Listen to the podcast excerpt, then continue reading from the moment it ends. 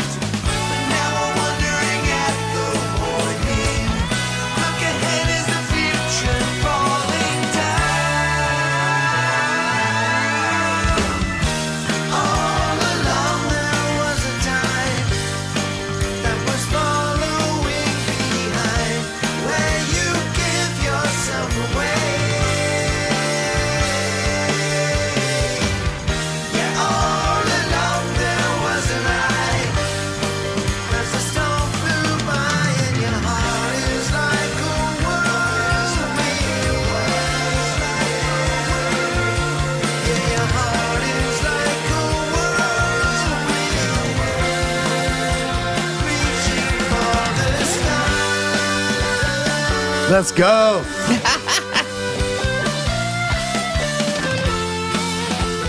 I feel better about everything immediately after listening to that. Neal Morse, if you are unfamiliar with the name, uh, you know, we've done a few episodes on like progressive rock and we talked about we've talked about the the prog rock side gig economy that's like, you know, everybody that's in prog rock bands, you can't be in just one. Right. You can't be in one prog project. You've got to be in 15. Yeah. You know what I mean? And that some is- with the same people, some with different people. You bring your friends sometimes. Yeah. Sometimes you trade friends. yeah, yeah, yeah. And so I, I think Neal Morse is the king. He Uh-huh. is he's in more projects than anybody I know Yeah. of, right? Um, and he's like beloved by everyone. He is an absolute monster on two instruments. He's Mm-hmm. A monster on guitar, monster on keys. Obviously, he's a, a, a great songwriter, great vocalist. Mm-hmm. Um, but he has his fingers in more pies than than any other musician, maybe on planet Earth. Yeah. Right? He's just and everything he does, he crushes. Everything Mm-hmm. he does is he's, you know, great at. Um, and one of the things that I love about Neal Morse is he is one of like maybe five guys in history. I haven't sat down and done the math, okay, but this is my my opinion Okay. and theory, okay. He's one of like five guys in history to convert to Christianity from a hard rock background and keep making cool music. Yeah. Right? It's like Kagi, Neal Morris, maybe Mark Farner, Farner. depending on who you ask. I don't really know who else, right? That just keeps making just music that's awesome. Yeah. Um, and so like because of that, Neal Morse hits like every level of my musical and personal self. You know, Yeah. if he would just do a concept record about baseball, my life would be totally complete. That's hilarious. in, That's in him. You know, Wearing a Braves jersey. yeah, that's that's all we need. And the Neal- bat is a Star Wars lightsaber. it's like the, yeah. So there's so much to talk about with Neal, and we have a great, a, a pretty lengthy interview. Yeah. So our our sort of um, coverage might be a little shorter than usual because we want to leave time for an interview without having with leaving you guys with a two hour episode. Yeah. Um, but I, I just want to talk through a, a, a few things about Neal. And get you through some of the many different ways that you can experience his music. But I'll go ahead and tell you now, and I'll probably talk, talk about this um, s- several times. The best way that you can experience, by the way, that song was Reaching for the Sky by Transatlantic. I didn't even mention that yet, but that's Reaching for the Sky by Transatlantic uh, from their recent album, The Breath of Life. Uh, I'm sorry, from their recent album, The Absolute Universe. Uh, the Breath of Life, the abridged version, which is on streaming. If you want the full version and you want the best way to experience all of Neal's music, you need to download the Waterfall app. Um, the Waterfall app is basically Neal's streaming service um, for Radiant Records and Neal and many of his related artists. And it's a you know it's a monthly subscription, and you get everything, and you get everything plus. So like a lot of his stuff and a lot of albums that he's associated with, they're either not available on streaming platforms because they're on this, right? They wanted a better situation for the for the writers and artists, and that's fi- that's fine. And so they just went and did their own thing, um, and so they wanted a, a better situation. But not only do you get um, you know, some stuff that you would like look for, and you go, oh, it's not, it's not on Spotify, it's not on Apple Music. Where where can I find it? You can either go, you know, on his website, buy the physical thing, or you can subscribe on the Waterfall app, and you get stuff that is either not streaming, or you'll have uh, several albums that are like the album is there so that you know it exists, Yeah. but it'll have one track, and then the rest is hidden from the streaming services. You get all that on the Waterfall app, and you get uh, bonus material that just doesn't exist anywhere else. You know, alternate versions, demos, just straight up new songs and material that isn't being released somewhere else. So if you're like, dude, I need more of this, if Neal is a new thing for you, first of all, congratulations. I'm so happy for you that you get to enter into this part of your life now. Um, but if you if you want all that you can have, if you want the full fire hose of Neal Morse, then get the Waterfall app and subscribe, and you'll get, I promise you, all that you can handle and much, much more. Hello. much, much more. Hey, That's so good. Let me bring that around. All right. so yes, what we played you was Transatlantic, uh, for which he is uh, vocalist, and guitarist, uh, and he plays keys and um, one of like eighty-five different bands and projects that you can find him as a part of. Um, When you need mealtime inspiration, it's worth shopping Kroger, where you'll find over 30,000 mouthwatering choices that excite your inner foodie. And no matter what tasty choice you make, you'll enjoy our everyday low prices, plus extra ways to save, like digital coupons worth over $600 each week. You can also save up to $1 off per gallon at the pump with fuel points. More savings and more inspiring flavors make shopping Kroger worth it every time. Kroger, fresh for everyone. Fuel restrictions apply. And I guess I'll just mention. Yeah, a few. start talking just, them. just Spock's start a few. So, I'll just go with so he was part of the original Spock's Beard lineup. If you know Spock's Beard, they're uh, uh, you know kind of a legendary um, you know side uh, side project of you know they're just one of those things that if you listen to prog, you know who Spock's Beard is. Yeah. You know, um, and so he was he and his brother started Spock's Beard um, together, and then um, post like conversion, he left Spock's Beard and started doing other stuff. Um, he's in Transatlantic, which is one of I don't know 85 projects that he's a part of with drummer Mike Portnoy um, and and other musicians. Um, And that's who I'll do the meet the band section on. I'll do it on, on Transatlantic. Transatlantic. Okay. So- And that we we chose Transatlantic because a that song is awesome. That was reaching for the sky, and they've just released a new uh, live DVD that you can check out um, and you can get from from Transatlantic um, there. Um, he's also part of a a Beatles uh, tribute band, or not a tribute, a Beatles cover, Cover band, I'll say, called Yellow Matter Custard, um, with Paul Gilbert and Matt Bissonette and Mike Portnoy. Just a couple name drops there. It's like, yeah, like you you walk onto a stage and you see those four guys, and you don't how many expect Beatles. exactly how many guesses do you have to take before you go? Oh, they're about to play. You know, revolver. Uh-huh. You know what I mean? They're about to hit us with a little, a little Sergeant Pepper's. Um, but I, you know, I think though there is a connection because Neil Morse does maybe some of my, or definitely some of my favorite like concept albums. Okay. You know what I mean? So it's not too far away to like hop on stage and expect to hear them maybe do some Sergeant Peppers. But like, um, but anyway, that's just a funny thing. You go, oh, Mike Portnoy, uh, you know, Neal Morse, Paul Gilbert, definitely a Beatles cover band, you know. Uh, let's see. He's in Flying Colors. I'm going to stop and park here for a second on Flying Colors. Uh, Flying Colors is a project with Dave LaRue on bass, Casey McPherson on vocals, who I love. Yeah. Um, Steve Morse, not, Not- no relation, related. uh, but Steve Yeah. Morse, who you might know from Dixie Dregs, Kansas. You you know his playing style when you hear it. You know that's Steve Morse and Mike Portnoy. Um, and the the uh, Flying Colors project was basically they went okay we have all these amazing chops and this musical capability.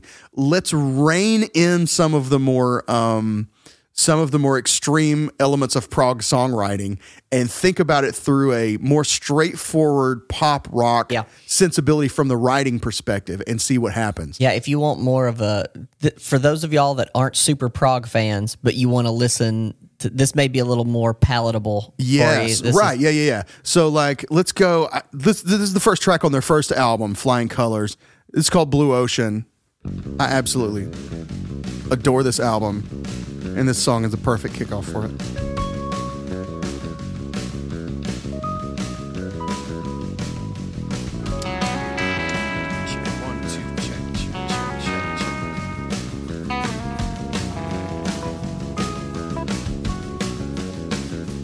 Now you're getting Neal on keyboards here. That's Steve Morse on guitar.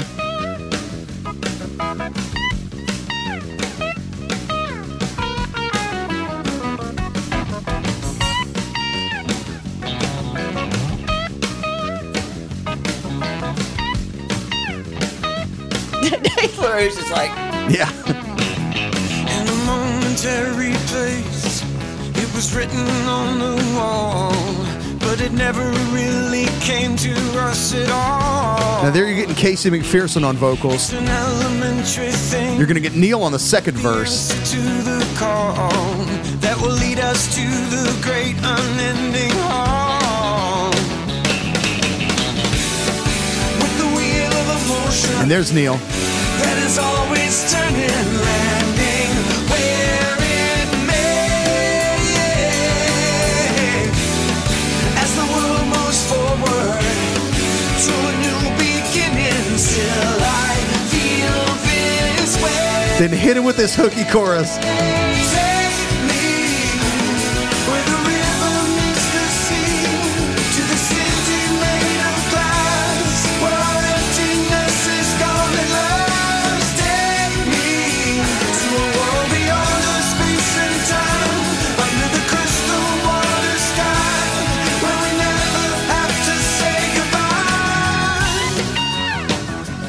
So Dude, good. I just all day, Yeah. all day long. Yeah. I'll listen to that. Um, and uh, one of my favorite tracks on there is a track called Kayla, which is um, Great name. great, great name, right? Um, and uh, it the solo on it. It's a solo by Neal Morse. I mean, I'm sorry, it's a solo by Steve Morse. Uh, but I'm going to play it here just because I love it. it, and we never get to talk about this album.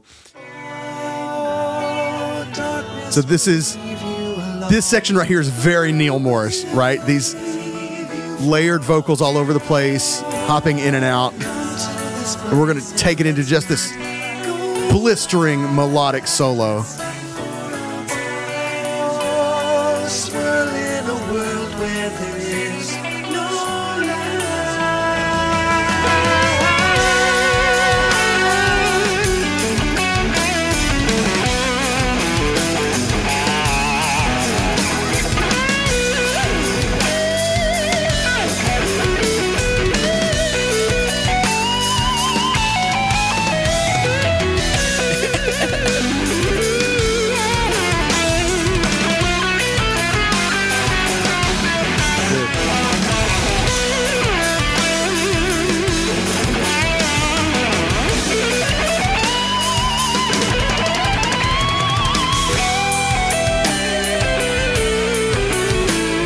Come on.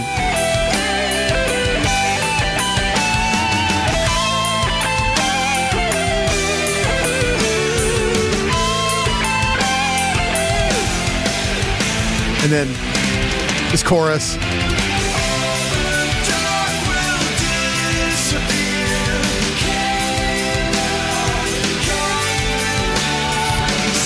Uh, Uh, Dude, Yeah. that song is perfect, and that solo has every element of a great solo. Yeah. it's got melody, me- Speed. memorable melody, te- speed, technical wizardry. Weirdness. It's got exactly that's about exactly what I was about to say. It's got just an, enough like what the crap are you doing, that, but th- that resolves itself pleasantly. yeah. it's got everything you could possibly want in a Yeah. guitar solo. So I love it. So check out Flying Colors, just one of Neal Morse's m- great many side projects.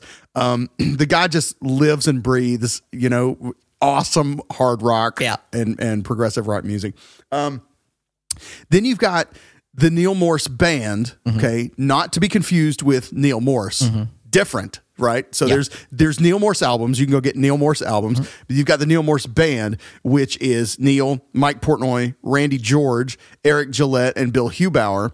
As I understand it, the Neal Morse band itself evolved as a way to be able to have a full time like traveling mm-hmm. band instead of ha- him having to put bands together when he would like go over to Europe or that kind of thing and Yeah. find you know it's so it's just like here's this is the crew that's gonna that's gonna be you know whatever. And so then they have several bands i mean several albums together as just the neal morse band. Probably my favorite one um, and this is not available on streaming services as far as i know uh, it's called the similitude of a dream. And it is based on this is one of those concept record things. We're to talk about concept records a lot. Um, this is based on a uh, a classic uh, Christian novel uh, called Pil- The Pilgrim's Progress, and um, and by uh, John Bunyan, um, and it's like Not to be confused with Paul Bunyan. not to be confused, no, not to, at all to be confused with Paul Bunyan. Um, but uh, it's kind of a, it, it's it's not like a direct allegory. It's just one of those things, you know, like C.S. Lewis would just write random books about space or whatever. Pilgrim's Progress is like that. It has like elements of whatever, but it's not direct like allegory. But anyway, it's this long story. Um, but and and the album is long too. The album is like a whole journey. And by the time you get, I remember, I remember the first time I listened to it, I had to wait. I had to get it and then wait until I had a long drive Yeah. so that I could listen to the whole thing because it's like it's like very it's like two and a half hours maybe more than that i mean it's very long Yeah. um and i and this you know it's multiple cds and you know whatever um And we talk a lot with him about like track length. There, I mean, the Yeah. Kaleidoscope album. The first thing, it's a 24 minute song. Yeah. like kickstart an album. It's Right. like so. It's an investment. You don't Yeah. want to be like, I'm just going from here to the gas station. Yeah, like, right. You're going to be like, I'm going from here on a trip. Like you said, it's great traveling music. but it's so rewarding to listen to Yeah. it all in one sitting to take it all in i remember the the uh, pulling into my last stop but waiting for the last song to finish and just crying. It was such a relief. awesome. the last song is at the at the end of this whole journey you know what i mean? The way it comes back is just was such a relief. I just started crying dude. Um, but let me play you a couple favorite tracks off of uh, the similitude of a dream. This is uh, let's let me start with this one. This is called city of destruction. This is just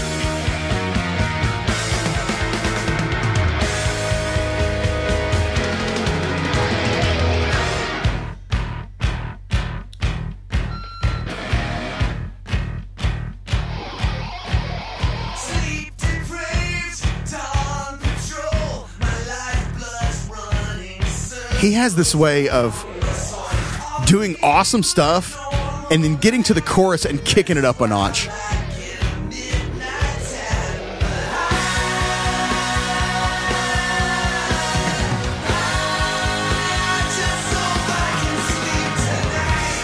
I agree. He's it's elevated choruses. Yeah. like, that's his his choruses are elevated. Yeah.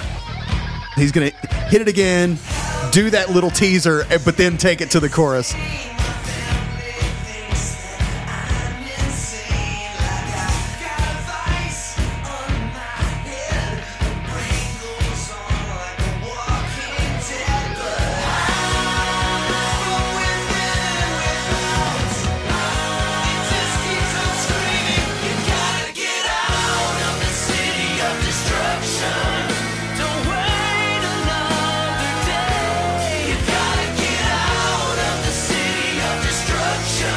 Dude.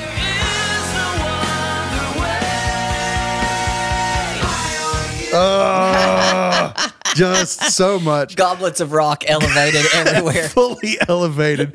And then you get everything uh, on this that album. This album covers every gamut. You get everything from that to this is Freedom song that is vocal band harmony. Crosby, Stills, Nash. You know, R.I.P. David Crosby. Let me skip skip ahead just a little bit.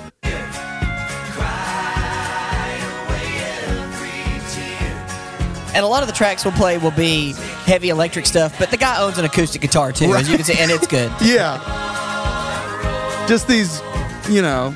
I love it. Uh, one more from that album that I just love. This riff never gets old. This is called The Man in the Iron Cage.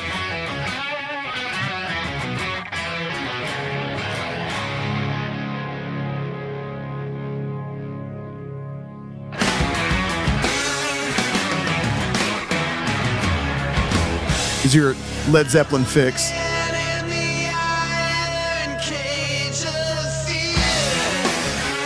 That's great, riff. Bro. That's so good.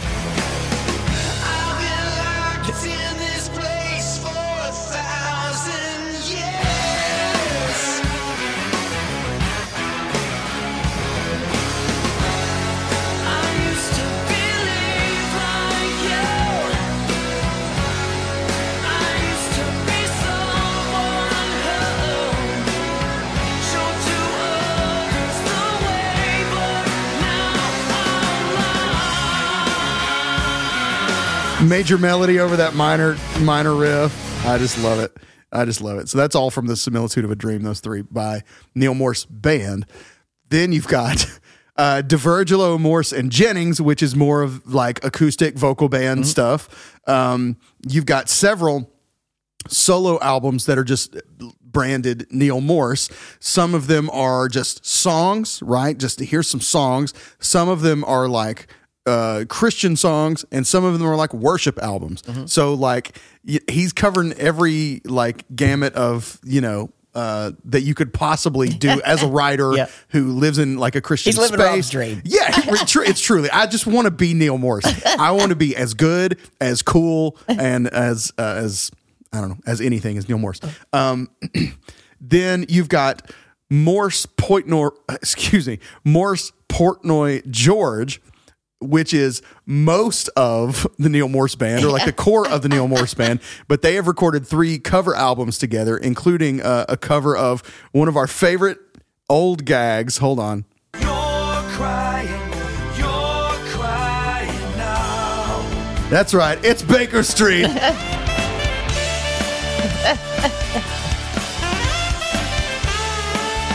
It's for you season oneers.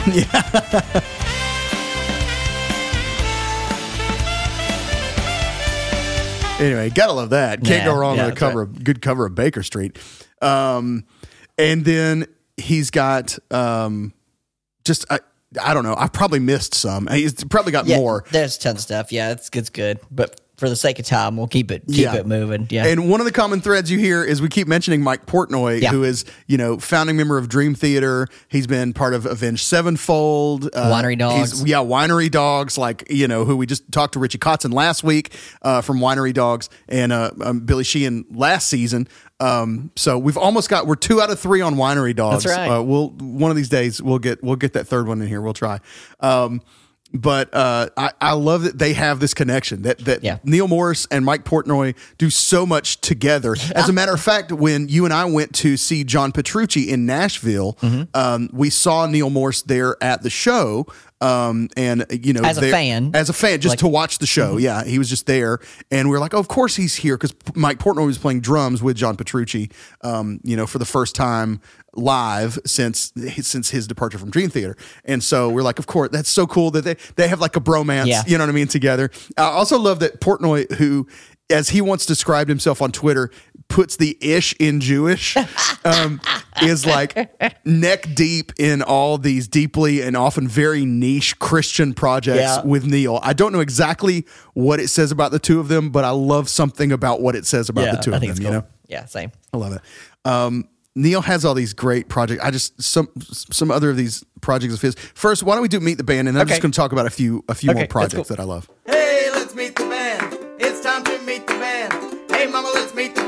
Let's all meet the band.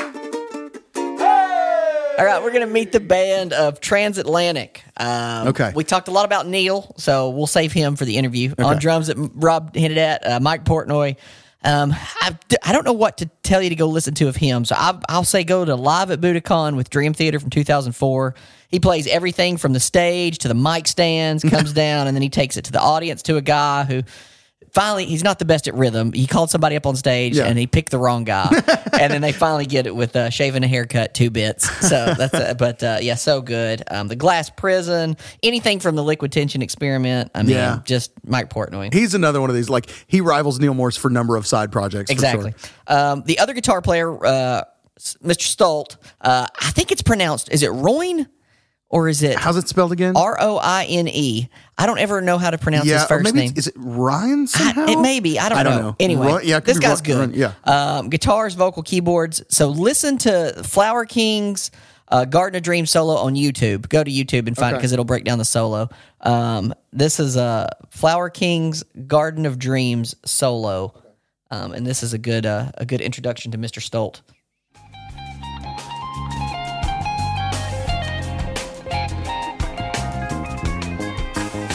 Rocking the Parker Fly.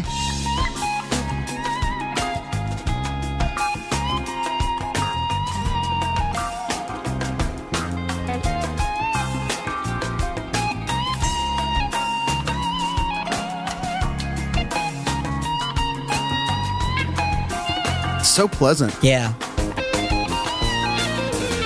It's like if Carlos Santana was good.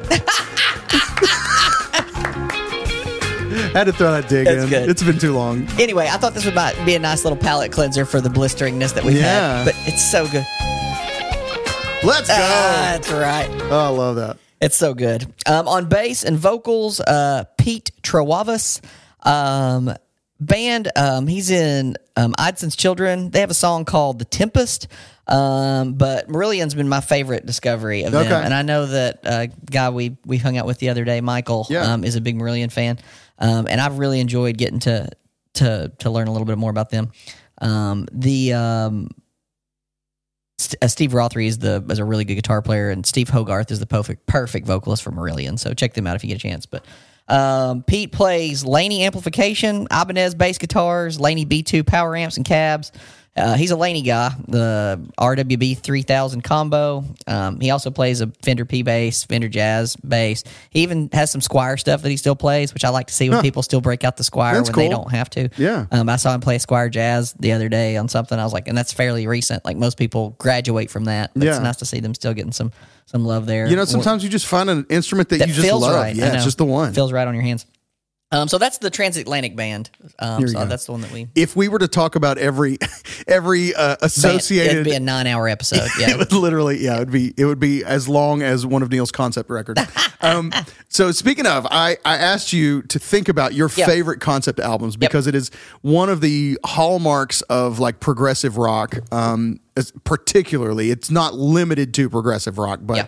you definitely expect some concept albums or at least some lengthy sections of albums that might be you know all you know uh, tied together and if we if we i'm sure we've talked about this before but basically a concept album is one that carries a theme through the whole album and you know among the most notable would be uh, sergeant pepper's, Peppers. Um, and Tommy, even- the Who. yeah, the Tommy by the Who is also one of the great Wall. ones. It's basically a a put together story or a even you know more modern stuff like I Am Sasha Fierce by Mm-hmm. Beyonce, where she's sort of playing a character within the album. You know what I mean? Outside of her, um, you know, outside of her normal thing. Um, and so, uh, so I'm just gonna have you name, Yeah. you know, I, I'll go ahead and throw. I mean, I- feel like we're both going to say this one, so I'll go Dream Theater, uh, Metropolis Part Two, Or- Scenes yeah, from Memory. Scenes from It's going to yeah. be mine. Um, that's the one that I feel like we would both put. So I'll go ahead and say yeah, that and one. it just tells a big, big, long, interconnected story. And in the prog world, uh, you know, it's often ve- a very intricate story, Yeah. or even a fantastical story. You know what I mean, or a a, a fantasy story. I'll say like Glass Hammer just did. Uh, they're they just released the third in a trilogy of albums. So it's not just one concept album; it was three connected concept albums. Yeah. um, and uh, the the, the uh, trilogy. That's awesome. And it's I mean it's insane, dude. You got to check that out by Glass Hammer. Um, definitely one of my favorites as well. Um, then you got stuff like The Wall. You know what I mean? Pink Floyd. Um, I didn't know. Did you know that American Idiot is a concept I album? saw that. I, I I did not know that. Like I know the Green Day stuff, and Yeah. like, I- but I didn't. I didn't ever pick up on that. Like I don't. If you're like name your concept album, that's not one that popped in my head as a yeah, concept album. I didn't sense. realize, but apparently it is. I had no idea. Um, I've got a couple others. Go for it, Um, yeah. The uh, the one that I that I figured you would say you would put would be Kilroy by Styx because Okay. it's got Mr. Roboto and it's definitely a concept album, but I don't like it. Okay. So that's one that I should have put but didn't. Yeah. Um, I'll put I'll list a couple here.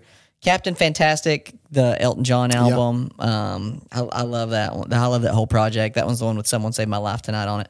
But one that I think my favorite, other than the Dream Theater one, and other than the the biggies like Sergeant Pepper's and The Wall, is "Running on Empty" by Jackson Browne. Mm-hmm. Okay. so that's like a that's the story of life on the road. You know, that's the Yeah. Mm. band story, um, and everything from the you know, the drummer with anyway, I don't want to talk too much about it because I've got to take on that album and something that I'm going to use later. Okay. That for yeah, we're going to cover it one day. Well, and I've sure. got a I've got a hot take that I can't wait to talk about that I've Okay. pocketed. But running on empty, Jackson Browne. Okay, yeah.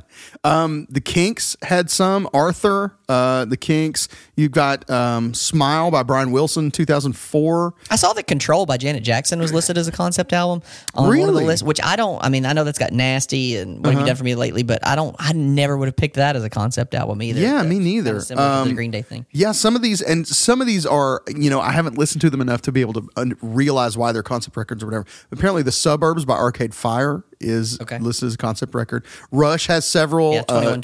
2112 um, is probably probably the most popular of theirs. But even Pet Sounds by the Beach Boys Yep. Mm-hmm. is considered the first concept record. And we've talked before about how that was that kind of inspired the Beatles to make Sgt. Yeah. Pepper's, which is maybe considered the the greatest concept Yeah. record of all time because it's considered by many the greatest, Greatest out- record yeah, of all time. So great, those pet pet sounds and uh, and that one kind of jockey for that top spot with a lot of people. Dark Side of the Moon, another great. Pink Floyd has several. Animals. Uh, We mentioned the, Def- wall. So. Yeah, the wall. Yeah, so you know several of those. Ziggy Stardust. You know Yeah, David Bowie. Bowie. Um, one that I'd kind of forgotten about, but apparently, uh, "Monster" by REM is a concept record. The one that had "What's the Frequency, Kenneth." Okay. Um, that one's a, a concept record as well. Uh, Desperado by the Eagles is, excuse me, Desperado by Eagles, Eagles, is listed as a concept record. Um, so I don't know. Janelle Monáe, The ArchAndroid, uh, 2010. So anyway, it's great. I love a good concept. Yeah, me too. Uh, you Same. know, something that is I like the story. I like getting in. yeah, you get you get a story and try and find the find the threads, and then and a lot of it's it's you're you're following these characters and these Mm-hmm. convoluted, not convoluted stories, these complex stories, I should say. Yeah. you know what I mean. If you get, I mean, the freaking Metropolis Part Two is probably the one that I've listened to the most in my life. Same. Um, you know, and it's got like time travel and alternate personalities and all this. I can you know, picture crazy. Victoria. I've never met Sure, her, yeah. but I know who Vic. Like I see her in my mind. Yeah, absolutely. When I'm when I'm safe in the light that surrounds That's me, I can I can picture it. Yeah. She's gone forever. Only memories remain. But uh, yeah, so that's good. I've got to stump the genius. Let's do it. Let's do Stump it. me. Let's stump the genius. Stump the genius, stump the genius, stump the genius. It's time to stump the genius. Jump up and say your part. I say your part. I feel like I'm going to be easily stumped today. All right, I was gonna do a Morse code game, but I thought that I couldn't put it together. That's Wow. way too hard. It's SOS, and that's all. That's so all. I'm gonna do. Uh, let's do. Morse code. let's do name this Neil. Uh, Okay. let's set a timer. Name Let's- that Neil. Let's All do right. another one of these. Let's do a timer. I'm gonna. I'm gonna do. I wrote down five. Um, and I need to think of some keywords for him, But let me just let's go. Oh, let's do five of them. How many seconds you think for five? Five seconds each. Twenty five. five Neils. 30 seconds? Let's do 20 30. 30, 30 feels. Uh, 30 feels generous. Let's go 25. Okay, let's go let's for go the challenge. twenty five. We got five seconds. Five per. For, for, for no one every five seconds. One every what I need five seconds. Yep. There we go. Famous Neils. Ready, set, go. Uh, walked on the moon. Armstrong. Astronaut. Uh, Sweet Caroline. Uh, Um, give this engagement Diamond. ring. Yeah. Um, gonna nail this. Drummer for a Rush. Per- Peart. Neil Yeah, Peart. brand of shampoo. Uh, uh, not old, but uh, Crosby, Stills, Nash, and Young. Uh huh. Yep. Um, guitars for Journey. Um, Schon. Yep. Schon. Boom. Nailed Yeah. that. Ding, Seven ding, seconds ding, to go. Dude, that was awesome. Well done. All right. Neil afraid, I- but man. Neil Diamond. Neil Pert. Peart. Never Neil really Young. thought about so many Neil Neils Schon. before. Yeah. Uh, yeah. Neil Neil. Neil Sedaka. What Neil other Sed- Neil? yeah, that's right, I didn't write him down. What other Neils we got? Neil. Uh, Neil O'Donnell, quarterback. Yeah. well done. Well done. Um, okay. Let's see. I'm going to highlight just because I love playing this stuff. And I hope, I'm hoping to inspire some of you who may not know uh, Neal We're like, we're going to keep this a really short front part, and then we played like 93 clips. Yeah. Come on. Let's let's enjoy this. This yeah. is good. But I, I want to just highlight a couple more things um, that will hopefully inspire you to, um, you know, go listen to some more because he's got some just amazing, amazing stuff. This is from, okay, this is fun. This is from his album One, uh, which is probably, probably the album of his that I've listened to the most. And uh, it's you know it's another big sprawling epic. I mean they're all just big sprawling epics, but there's a couple of those. Just the overture in itself is this big long thing, uh, and it has all these beautiful parts to it. But this is a a really cool thing that I think is a little different from what we've listened to. This is called Author of Confusion, and um, it's uh, if you know that term, like if you've been to if you've been to church uh, long enough, you've heard that term used as like Yeah. God is not the author of confusion, you know. And um, but I want you to listen to this because it plays so well.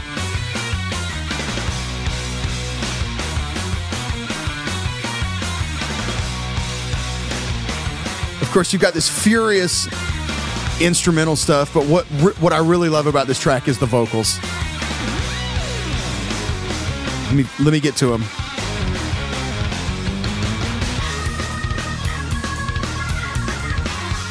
It's him wailing on keys. We haven't really heard that yet.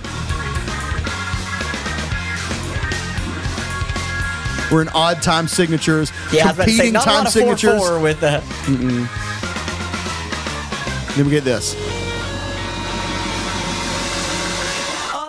Of confusion, you play inside my mind, and I want to run, but where can I hide? Author of confusion, your aim is to confound. Put on headphones, folks. Know Which is up or down? Ah. Author of confusion, you play inside my mind, and I want to run, but where can I hide? Author of confusion, you That's crazy. Nick. chase thoughts, start running round, never find their place. Author of confusion, your aim is to confound.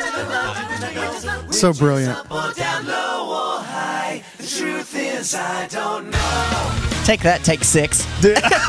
It's freaking awesome. Right, and just the concept, like that, it literally becomes what you're talking about. So you know what I mean? It's love I, just That's- oh that's gosh, I love that. Uh, that might be the last thing I'm going to play because it's so That's cool. great. Yeah, But that's it- tough to top. Check it out. There's there's so much greatness to be discovered if you don't know Neal Morse. If you do know Neal Morse, I guarantee. I know Danny Wade is listening right now, and he's been begging us to talk Neal Morse since season one. He's Mm-hmm. Yeah. Uh-huh. like a, a day one listener of the show and and the biggest Neal Morse fan in the world. And so, Danny, I hope we've done you proud and made you happy today.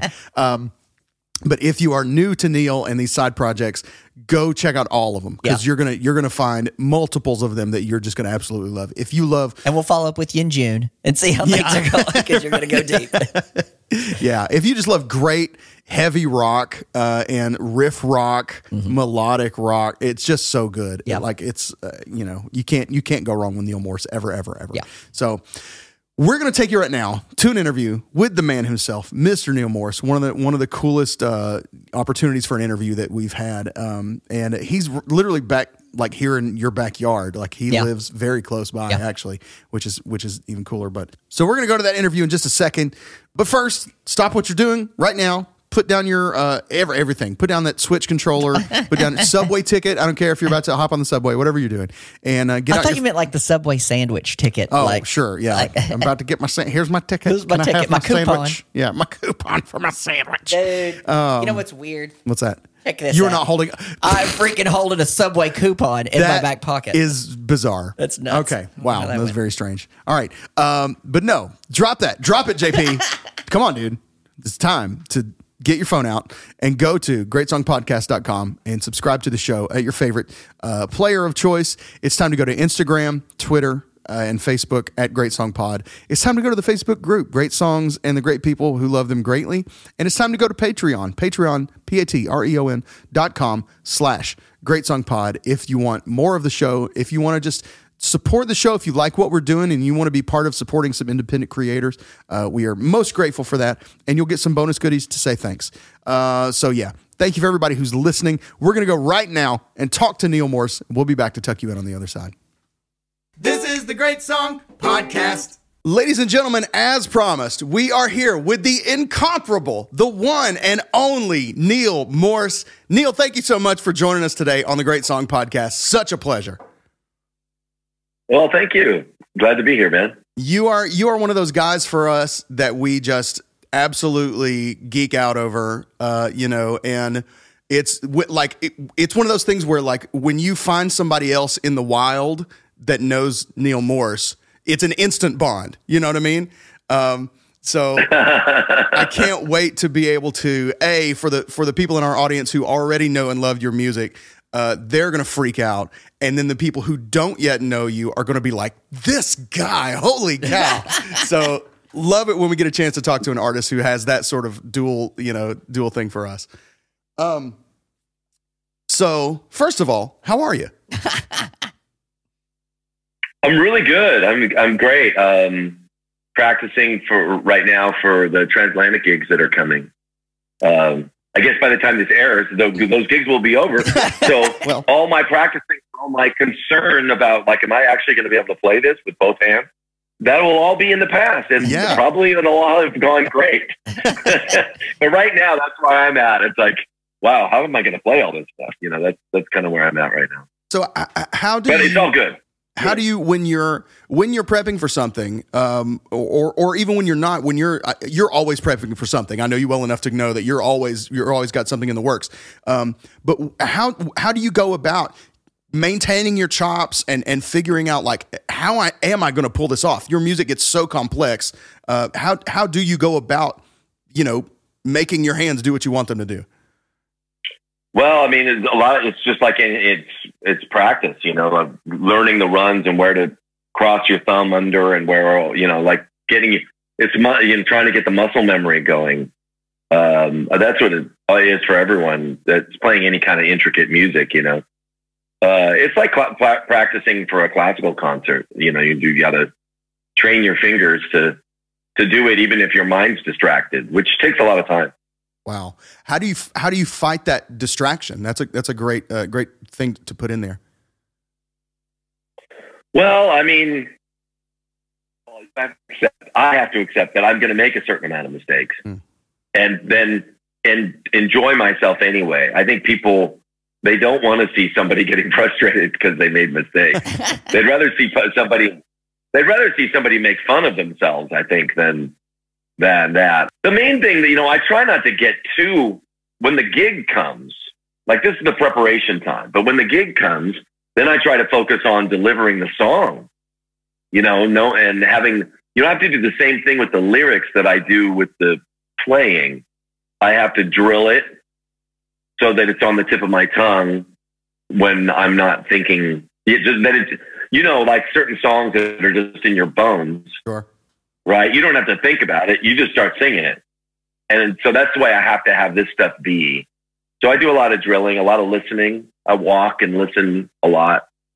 I learned that from Jon Anderson, actually, from Yes. We were talking Okay. about preparing, and he said, "Well, the mo- the thing I do the most is just listen. I'll go for long walks and just listen, really with that kind of intensity." And so, yeah, it's all it's all part of the you know preparing for a tour. I uh, you mentioned Jon Anderson, so I got to talk about the Kaleidoscope album, which I love. Nothing like a good twenty four minute track uh, into the blue to start an album. Uh, that is that is Neal Morse right there. If you want to know anything, you uh, you want- a twenty four minute track to kickstart an album is the way to go. Buckle in, kids. Uh, so it's Yeah. it's good stuff. Well, you don't want to scare them off. Well, ease them in. Some people, if, if they if they don't know about you know this kind of music, uh, you know, sometimes the length will be like, what? you know, a forty minute song? Oh no! but it's really it's, it's a lot of themes and instrumental passages and songs kind of strung together. It, you know, I mean, I mean, you could say it's a 40 minute song, but you could also you could you could cut it up into bits. Yeah. If you wanted to, uh, uh, you know, like there's a lot of albums like that. Like the second side of Abbey Road is one continuous thing, but they called it all those different songs. Uh, funny thing was, I discovered we discovered early on that if we if we cut it into different songs and had the numbers of what the time was, the album didn't sell as well. Really? Wow. like in the prog world, Yeah. the longer the better. Yeah. Like, oh wow, it's five minutes. yeah. One of the one of the early Spock's Beard records, we we uh, I I think it was uh, the Healing Colors of Sound piece. Uh, I decided to break it up and put ID points in between, and it wasn't nearly as popular. I think partly because of that. Wow. The, uh, That's a weird thing to have to That- think that's about. That's great. I love that. Well, you know, the Whirlwind album that came out in 2009 after that, you, you tried to ease them in with a nine minute start, start but it's still broken into parts. What goes into like writing a five minute song versus a nine minute song versus a 24 minute song? Do you write them like when, let's just take Into the Blue, for instance. Did you think, I have 24 minutes of idea I want to put into one, or did you think of it in all the different parts? What's the, how do you write that differently? Well, that was a collaborative one. Um, the transatlantic stuff is all you know. So we we work on it in the room. Um, you know, I think some of those themes, I, ha- you know, we all had demos. Uh, Roine had demos. Pete has demos. I had demos. Mike is kind of the cleaner and the organizer of things. And so I don't remember now, but probably Mike said, Hey, I was thinking maybe we should start off with this theme of Neal's and then maybe go into and then we'll take a little germ kernel idea. Like I think I had the idea on one of my demos for the da da da da da thing, but I don't think it had drum breaks.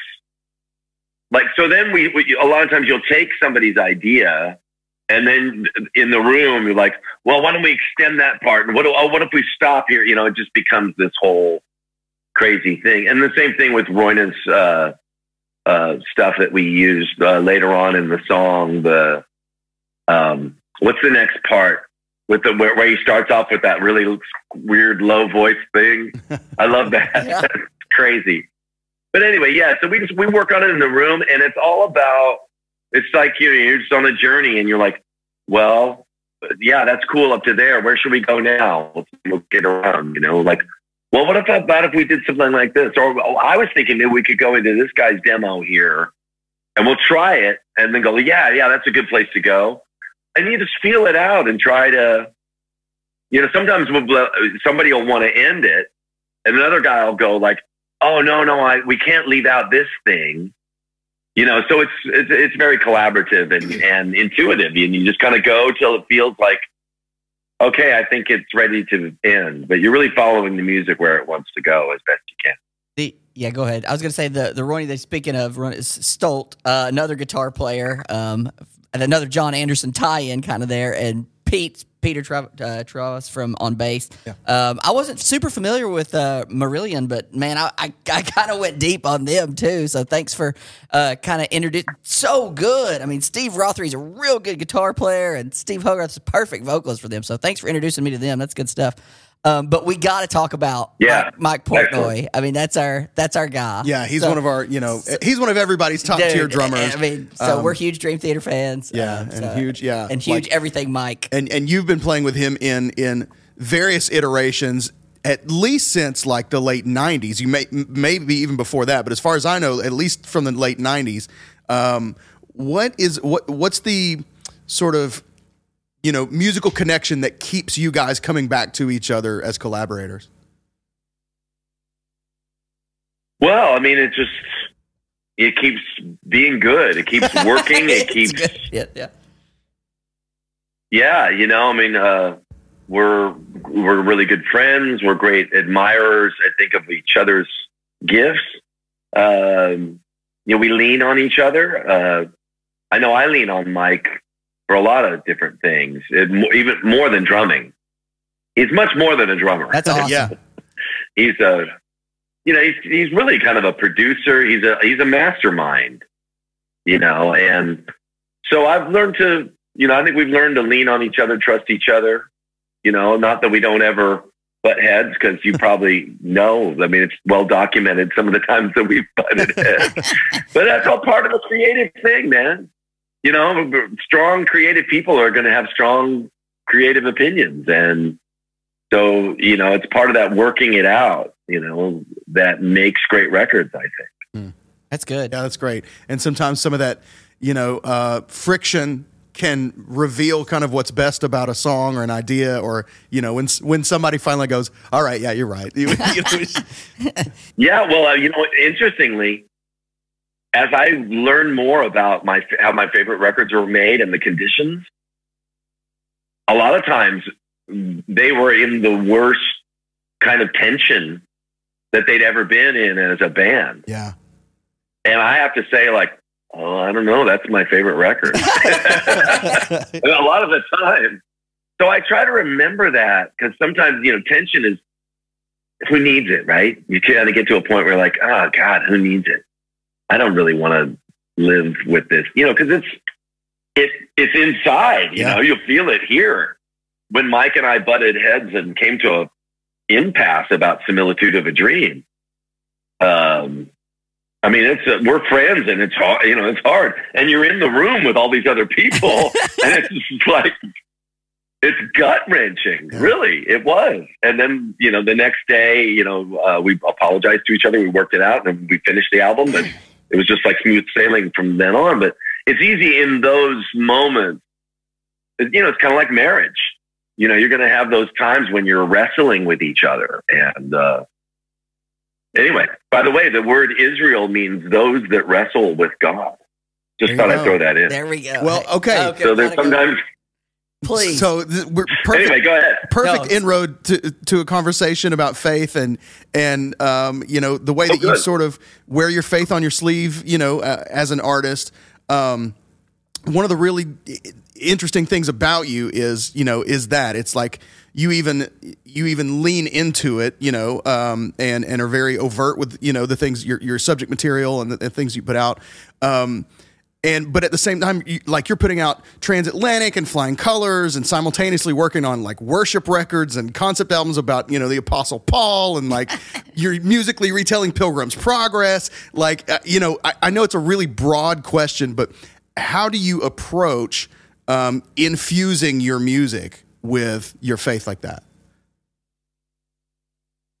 Well, again, it's very instinctive, and I I was just telling my wife the other day.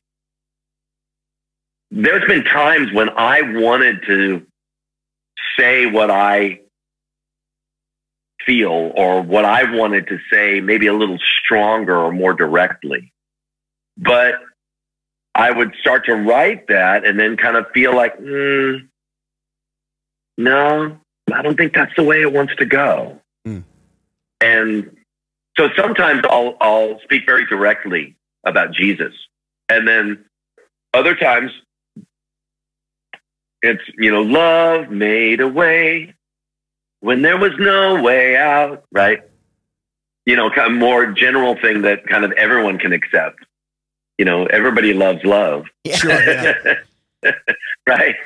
So it's all about, it's all about just trying to discern the will of the Lord, and His will changes. I mean, he he's the same, Yeah. yesterday, today, and forever. But how he's interacting with people and what he's desiring to say, I think, differs. Um, and so it's all about trying to to ascertain that and and to express it the best we can. Dude, your uh, your 2003 album Testimony, Rob's like Neal Morse is a Christian. I'm like, what? Me and Rob are both born again Christians, so we're like geeking out. We're like, it's so good. And then you add Kerry Livgren and the one album you got Keaggy on there. Ke- Keaggy's like my your your top tier, but Keaggy's my number one. Everybody knows I talk about Phil Keaggy all the time. Love that guy. So we were so excited to hear that, and that's one of the reasons we're excited to talk with you on this Yeah. today. Is like we're kind of I literally, I was at my, I, it was forever ago at this point, but I was uh, newly married, visiting my in laws in Texas. Um, and I, I say something about Neal Morse, and my mother in law goes, You mean the worship leader? and I go, What? And she goes, This guy. I'm like, Yeah, that guy. What? What are we talking about here? so it was a great little moment, but a, a marriage of two worlds that just exploded my brain. Um, a, a lot of folks who have the the kind of conversion experience that you had feel the need to kind of soften their edge. Um, you know, and and I have to say how happy it makes me that you continue to really crank up your amps and really go for it. You know, I can listen to an album like one and get the same, um, if, if I can use a churchy word, the same edification from it as if I would listen to like a Rich Mullins song or something like that. Did you ever struggle with the notion that you might need to kind of chill out after you got born again? Well, no, you know, it's always it, it- it's a daily selling out, right? Yeah. It's a daily. Lord, what do you want me to do? What do you want? You know, what do you want to say now? You know, and so that was the whole thing about testimony, particularly was, you know, because I the last album I'd made before that was Snow with Spock's Beard, and which is quite veiled. It's all about the Lord Yeah. you know, uh, love beyond words, open wide the floodgates, you know, all all of that stuff, solitary soul and and uh, wind at my back. All it's all about him. But um, in that time, I felt like with Spock's, you know, it needed to be veiled, and I was just I was just getting pent up and tired of not really telling it. Mm. You know, what is this love beyond words that you're singing about, Yeah. right? I, Right. I really, I, at that time in my life, I was like, you know, I, I just I quit the bands and I was like, Lord, what do you want me to do? And I and and I heard nothing for four months. I think there was a there was a stillness upon the waters. it was a strange time, not knowing what I was going to do next. If I was going to go work at Starbucks or if I was, what were we going to do? How were we going to make a living? What were we, you know, I had little kids that were, you know, it was quite a test of faith, really. And then all this music started to play in my mind that was like the music that I used to do. Mhm. Was, I started hearing all this progressive rock music in my head. It was just exploding. It was exploding so much I couldn't. I was at that time. I was recording onto a handheld cassette recorder. You know, so I was carrying it in my car and just going. You know, That's awesome. all this stuff is like five 90 minute cassettes just filled up. you know, I was like, uh, and then I started to have the idea of, of telling my story to progressive rock music.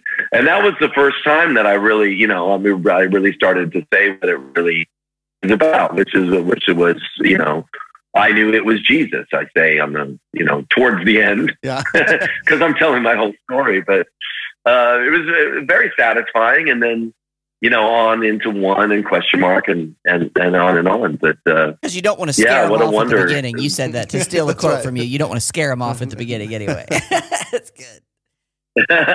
well, yeah, I mean, you know, it's like, well, I don't know. You could liken it to a restaurant. You know, you people walk in the restaurant, you don't like just you know hit them in the face with a piece of meat or something. you know, you Here's our specialty. yeah, you, you know, you want to have it be a nice environment and and uh, you know, like Good. dress it up nice as nicely as you can and and tell the story as best you can in a way that will be received. That's great. Every little every little table setting and every little aroma, it all leads to like the main course. You know, That's that's good. that's a great way Um, to put that. I do want to talk about your cover to cover album um, with Pleasant Valley Sunday, which I love. Obviously, the U2 song um, uh, with Streets. Um, the, can't find my way. Can't find my way home. The the Steve Winwood Blind Faith song, which is like sweet and acoustic till it isn't. It's like oh, there we go. There's the melodic guitar nastiness I was looking for. Um, which was also was that a bonus disc on the 2003 testimony? Was that on the? Was that a bonus disc on that? Because I felt like I, I had think heard so. that before. I think it was. Okay, cool. I was like, I think I'd heard that before Yeah. somewhere. Um, how do Yeah. you how do you pick your covers? Is that something where you go like, I love this song, I love this artist, or you're like, I can do this well? Like, how do you go into picking your covers?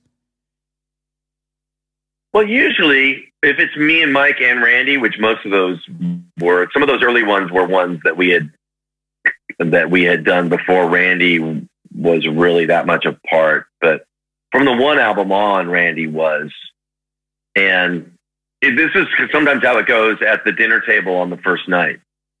We'll start, you know, talking about the album, and then somebody will say, "Well, I've been thinking about the covers because the covers are like if we finish the album a night early, There we go. then we can spend then we can spend the last day just having fun." I like that. That's good. right? And doing and doing covers of whatever we feel like.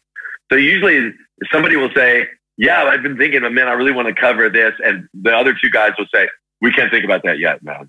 We got to we got to do the album first. I don't want to talk about that. Don't talk about the covers yet." And then like Sunday night, let's say, you know, we're finishing up, it's like, "Hey, man, what what songs do you guys want to cut?" and and and kind of, it's usually like everybody picks a couple and then we'll talk about it. And I will sometimes say, "Hey, I, I'm sorry, I can't sing that. That's too high for me, or whatever." Uh, or yeah, uh, yeah, I can do that, but I need to do it in this key. You know, we'll discuss discuss it. Uh, but mostly, it's just about it banging it out and having fun. One thing I've always been really interested about you uh, is I feel like you were ahead of the curve on some things with the inner circle and then eventually the waterfall app. Um, as far as presenting like subscription type, you know, model and material for for fans to get music and access, you know what I mean? I, I felt like you were really ahead of, um, you know, ahead of a lot of other even industries in that. You know, you were since the beginning of like Netflix before Netflix was streaming, you were you had digital material available, you know, for for fans and stuff like that. What was your what was your vision for that? Uh, uh, giving fans that kind of connectivity, and have you found it to even affect the way that you make music? Where you know, all right, I've got to get some stuff out for Waterfall. You know, what's what's that been like for you? Well, I started inner the inner circle, which is like a you know fan club basically. Uh, 2005, I think, and uh, there were a lot. There was a lot of different. You know, the the the reasons for it were numerous. Um, obviously, one of them was to you know I was feeling not to tour. My kids were little, and I was kind of feeling like I should be home more. I mean, I toured a little bit, but not hardly at all. So I was, I need to have some kind of income stream uh, besides just you know whatever I was receiving from album royalties, which in the prog world is not that much, frankly. Um, so there was that, obviously, uh, but there was also like I'm a real sharer. Like uh, people that I'm in bands with sometimes get frustrated with me because I'll just share stuff that isn't perfect. if I think it's funny or cool or you know, so there were a lot of like what I would call B or even C uh, you know, like not A list products. There was, you know, concerts from here, or films from there, or song demos and just, you know, and so I like to share that stuff. So I thought, oh, it would be a great outlet for me. And I won't have to irritate on anybody else. It'll be kind of mine, and I can just I can just give them kind of whatever I feel to give them. So that that was a big part of it too. And uh, you know, I just thought it would be cool. It was a lot of work in the early days. We were sending uh, actual CDs and DVDs Yeah. in the mail. Uh, the only thing that was digital was the newsletter. So I had to come up with six releases a year. Was every other month. It still is every other month, and the inner circle is still going strong. And of course now it's digital, but uh, yeah, it's been great. What a great support. Uh, Waterfall came much later. I can't remember when it started. What 2015, 16, something like that. I Yeah, think? something- yeah, 17. I don't know. anyway, well, that was that. You know, that started because you know uh, started to experience how great streaming is for the listener. Yeah. But for myself, I was like sitting in my recliner and the music's playing, and my wife asked me a question. And I push pause. I say, I answer a question, then I push play. You know, I don't have to get up and pull the needle off the vinyl or, you know, any of that stuff. And then the uh, somebody calls, I answer the phone, and then the music stops. And then when I get back on the phone, the music starts again. And and and then I get in my car and I can just listen to the same piece of music right where it was. You know, it's very convenient. Streaming is incredibly convenient, and and it sounds pretty good. And uh, So I was thinking, wow, how can I provide this for my listeners and actually get paid a little bit? Yeah. Right. we all know that, especially at a level like I'm at, I don't even think I would even show up on Spotify's radar as being worthy of sending a check to. you know what I mean? Sure. It's like they've got that at what- threshold like point zero zero two cents per stream. You know, I, I, you know what I'm saying. So Absolutely. that that was part of it. Too. I started to talk to people about, you know, creating my own streaming app, and that became Waterfall. And I'm really thankful for everybody that, uh, all the tech guys that volunteered to help put it together. It's amazing. It's amazing that it even got done. if anybody wants to uh, get Waterfall, um, you go to waterfallstreaming.com. There you go. Recommend it. Highly recommend. Waterfallstreaming.com and sign up. All right. That's a that's my plug. All right. One one more question for me, and then we've got. I know we've got one more that we ask everybody, So but two quick questions. We'll let you get out. um, as a as a guitarist, is there something you find that you do differently than like most other guitarists? Something that you maybe like you would say, I I don't do this the right way, or I don't do this the way that like normal guitarists do it, but it works for you. Like I I know when I play, I'm holding the pick wrong, and I can't change that at this point in my life. You know, is there something like that about you as a guitarist that you do, or as a keyboardist? I think I'm holding the pick wrong as well. Okay.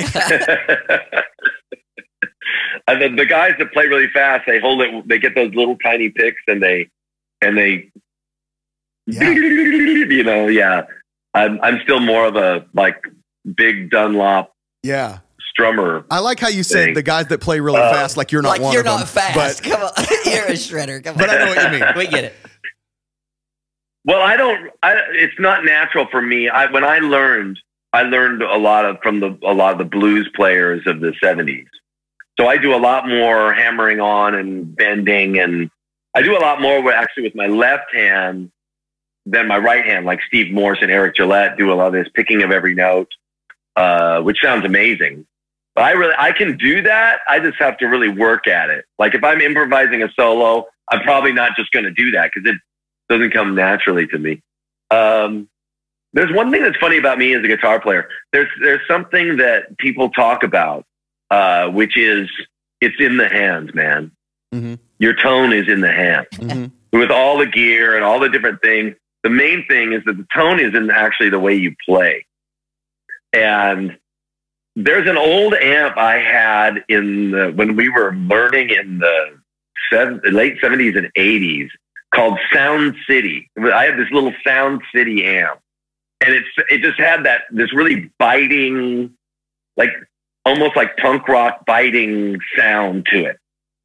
And so me and Rich Mouser, who mixes my stuff, it's like here's the thing with me as a guitar player. It doesn't matter what amp I use. The Sound City is in my hand it's in the way I act. Like I'll, I can play through a fractal like Eric Gillette. and I'll, it'll still have a little bit of Sound Yeah. City in it, man.